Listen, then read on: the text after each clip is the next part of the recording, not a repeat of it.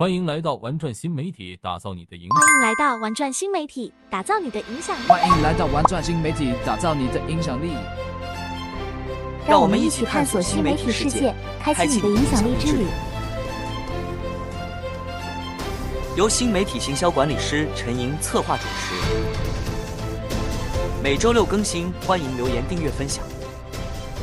玩转新媒体。打造你的影响力。回来，我们今天要讲的第二集呢，就是探索大陆社群媒体的奇妙世界。我们今天要来聊聊大陆地区的社群媒体平台，要聊一下他们独特的这些平台的令人惊叹的功能。当然，我想，我相信很多我们在收听我们节目频道的。呃，好朋友们应该都会知道的部分就是微信、微博，还有就是抖音。那另外的就是小红书跟 B 站。那这些是大陆主要的社群媒体平台。我们二零二二年的数据不完全统计，就是平均呢有社群玩转呃社群媒体的大陆人士呢有。九百六十万，那这个数据就是相当于每个月至少要上线一次。当然，这是去年的数据了，所以在这个大数据的这个范围里面，我们的这个大陆因为整个就是官方就是开放网络的一些直播带货啊，或者是一些课程的一些贩售。这些它是一些系统跟国家都会支持。鉴于中国呢不允许 FB 跟推特等西方社群媒体龙头产业进入到中国，所以呢大陆这边呢他们都会有创建拥有类似功能自有品牌的这个社群媒体生态的系统。我们今天主要要介绍的呢有五个，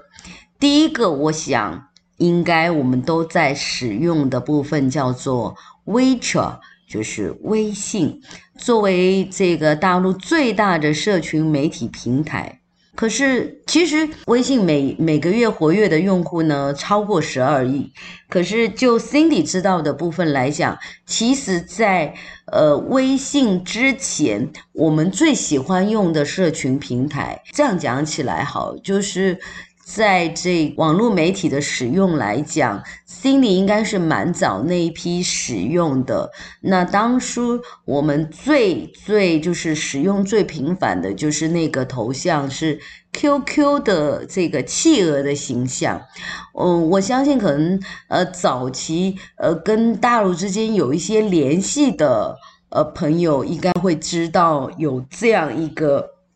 就是连接我们沟通的这个一个媒体平台，叫做 OICQ，它官官方的名字。好，我们再回来，其实因为 QQ 之。就是在微信之前，QQ 其实也是在大陆的这个社区平台非常盛行，包括 Cindy 现在很多的这个以前的照片，其实我都还放在 QQ 的这个相册里面，所以其实也是我当初我拥有很多个这个 QQ 的这个账号，然后它会有一个一串号码，然后我们每次都说。如果是五位数、六位数的，那就是相当资深级别的这个使用者。我们还是把这个话题拉回到我们的这个微信的使用平台。它这个微信的使用平台方向就是，呃，除了有及时的讯息跟内在内建的游戏之外呢，还有小程式。到这个游戏内建的部分呢，其实。Cindy 当时也有玩过他的一些，呃，像可以当老板的什么东家那个古装的这个游戏，而且它其实不用下载 APP，直接在 WeChat 上面就可以玩了，所以非常的方便。那从小城市的部分到游戏的部分。再到就是微信支付，几乎就是一键可以完成所有的操作，不需要再跳转到其他的应用平台。所以目前微信这么强大的这个功能，让它成为中国社群网络领域的霸主。其实，在这个多功能的这样微信平台上面，其实用户的粘着度是非常的高。像我的这个使用哈，就是会使用这个微信的视频号发布一些我原创的这个影音的创作，除了创作，然后还有就是朋友圈的发布，类似就是 FB 上面我一些自己日常的一些分享，包括最近 AI 的聊天机器人的盛行，所以微信呢，它也推出了这个。AI 机器人的这个聊天的人工智能的技术，还可以验证微信的企业账号，创造微信的 O to O 的体验。像一些就是我们如果在那个影音号里面呢，有直播的功能的部分呢，它就可以把你的这个。购物车也放在你你的直播平台，其实就等于你有一个店面来贩售自己的商品，让更多的这个人可以在这个网络上实现自己的一个创业梦想。包括在直播的过程当中呢，还有一些打赏的机制，可以送。一些爱心啊、咖啡啊、礼物，就是类似两千块的微信豆，然后就等于两百九十八块的实质的人民币，所以这样换算起来就类似一比十四的这个概念。您现在所收听的节目是影响力电台玩转新媒体，接下来我们听一首刘乐妍带我去北京。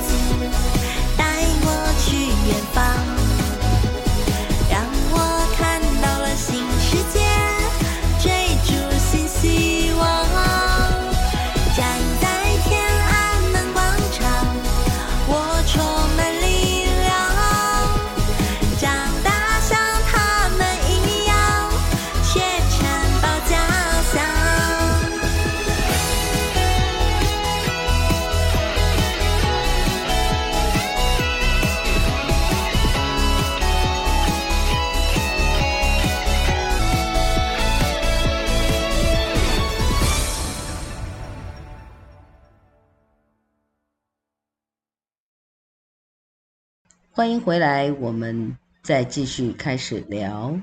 说到直播这个部分呢，因为我的这个有一位好姐妹，那她当时呢有在这个直播平台呃做一些直播的部分，那当然她没有去贩售商品，她只是单一的做一些呃内容的分享。比如说，他因为在台湾，所以他分享一些在台湾的所见所闻，呃，或者当天发生的一些新闻事件。然后他在这个过程当中呢，他就赚到了这样子的人民币，大概五千多块，那折合台币大概就是呃两万多块吧。那在这个过程当中，他觉得也有一些收获。当时他跟我分享，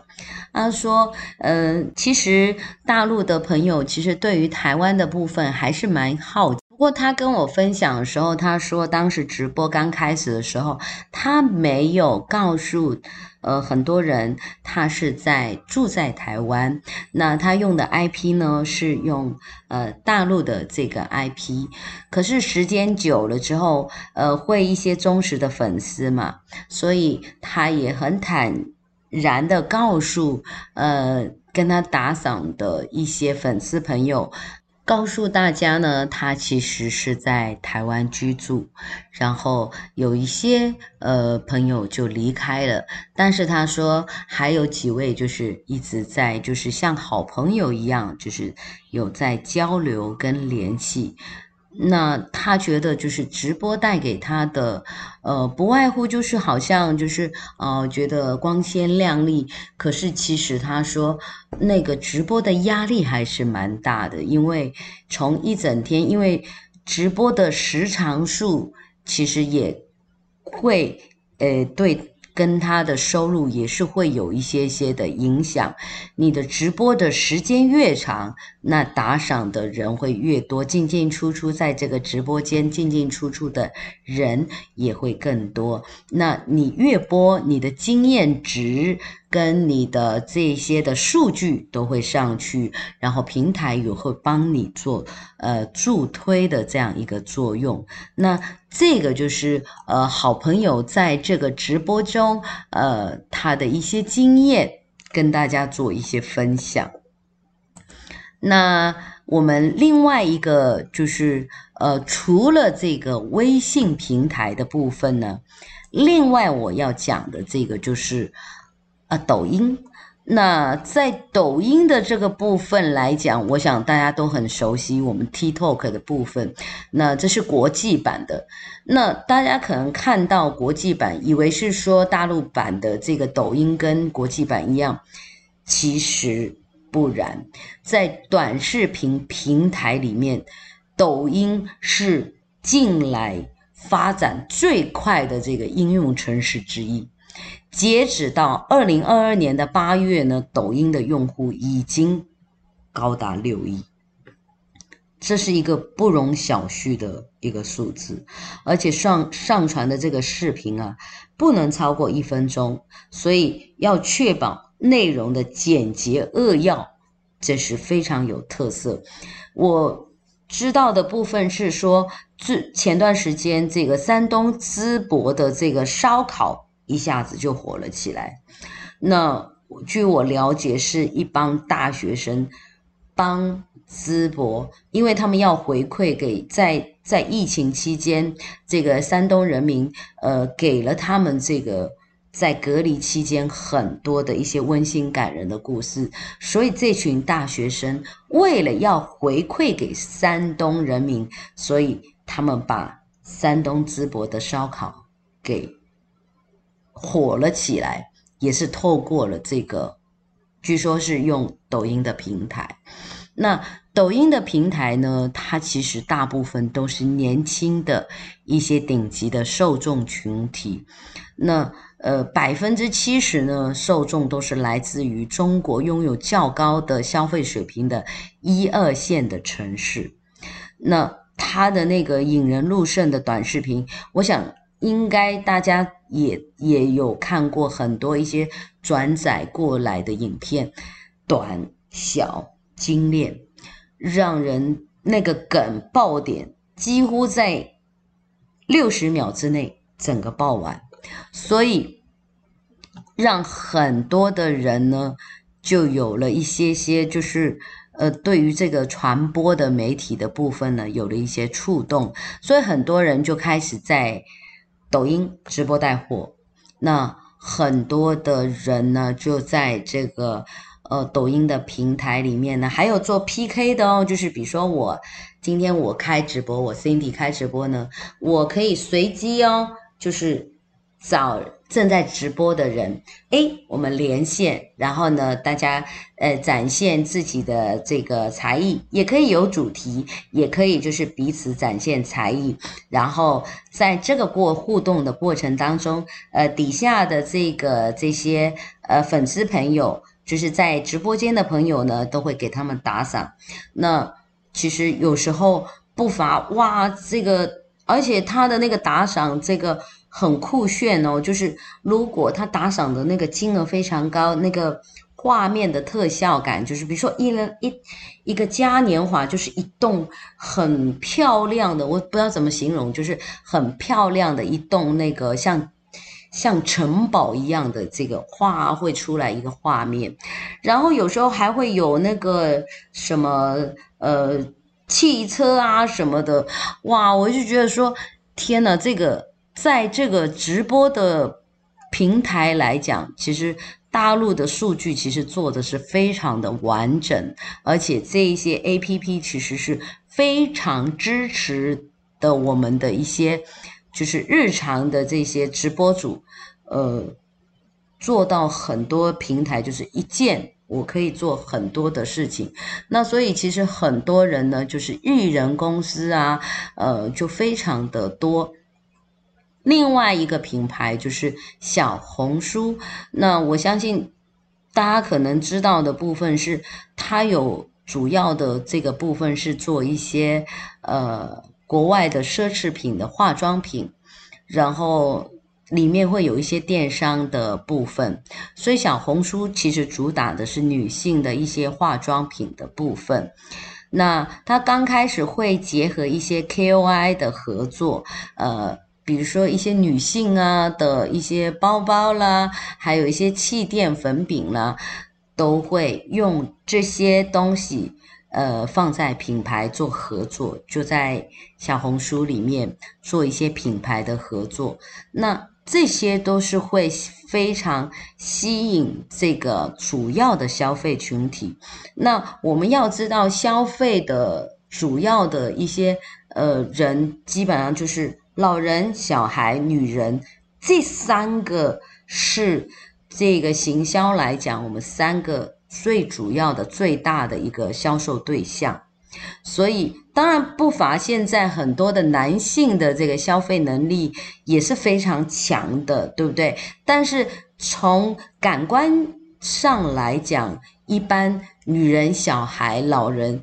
对消费力道来讲，他们是非常强大的。所以小红书当初它其实就是透过一些就是女性产品的推播，让小红书渐渐的走入了这个社群媒体的一个一席之地吧。然后另外一个呢，就是新浪微博，这个呢其实也是中国第二大的社群媒体平台。我每次都形容它就像类似我们的 FB，那它里面呢可以放一些短小的一些短文，或者是短影音直播为网志，而且还可以。付费的广告类似都可以，Cindy 也有在这个里面呢注册一个账号，如果大家有兴趣也可以去看一下啊。我的当初其实我取的名字叫做英英美代子那，我想说，哎，这个取一个谐音，然后就放在微博，偶尔的发送一些自己。的一项类似，就是在脸书上分享一些自己的呃生活啊、观点呐、一些文章的分享，或者是照片呐、影音。那因为自己有时候会剪影片，所以我也会放在这个上面。所以在这个过程当中，那就慢慢累积了一些客户群。所以那最主要的原因就是我跟央广之间也有互动，就是在微博，因为中央广播电台他们其实是对海外广播主要的客户群就是东南亚跟大陆，所以他在新浪的微博呢，主持人也有建账号，所以在这个过程当中，我一直就是用这样的方式也跟他们做一些连接。那呃，前段时间，然后我就把名字改成影响力文化传媒，因为我想说，还是要用自己的这个官方账号啦，做一些传播文化的传递，所以我把名字还是改为了影响力。我还蛮喜欢这个名字的。然后我想说过集呢，我也要来介绍一下，就是影响力这个名字的由来。包括我这个 logo 的一个产生的一个故事是怎么样的，我再来跟大家做分享。最后一个呢，就是我们的哔哩哔哩站，那它是一个以动漫、游戏、影视等内容为主的一个社群媒体平台。那我在这个平台当中，其实我玩的比较少一些，呃，当然也有开账户啦。那也会分享一些就自己的一些原创作品，我也会放在这个平台。那就我们新媒体的概念来讲，一则的影音，你要如何在各个平台上面都投放，让因为每个平台的这个受众不太一样。呃，就讲到这个部分，我简单讲一下好了。就是我当初有拍摄一个箩筐会的这样一个影片，微信号放在这个大陆的抖音版，然后再放在国际版的抖音，结果点击率完全都不一样。当最最高的出乎我的意料，因为我当时剪辑这个影片其实是 4K。大陆观众看的结果，我在国际版的影这这支影片点播量就破千，短短两三天的时间就破千，所以也蛮让我意外的，就发现说，其实有时候平台的经营，你其实一支影片可以放在呃不同的一个地方啦。那今天跟大家来做一些分享的大陆平台的一些社群媒体平台，如果大家有兴趣的话呢，你们可以留言私信告诉我，我再来后续的一些详细的一些如何注册啊，如何一些投放的这样子的一个内容给大家，让我们一起来探索。大陆社群媒体的无限可能吧，赶快来收听我们的玩转新媒体。我们今天的节目呢，就到这边，欢迎大家订阅、分享、点赞哦，拜拜。欢迎来到玩转新媒体，打造你的影响。欢迎来到玩转新媒体，打造你的影响力。欢迎来到玩转新媒体，打造你的影响力。让我们一起探索新媒体世界，开启你的影响力之旅。由新媒体行销管理师陈莹策划主持，每周六更新，欢迎留言、订阅、分享。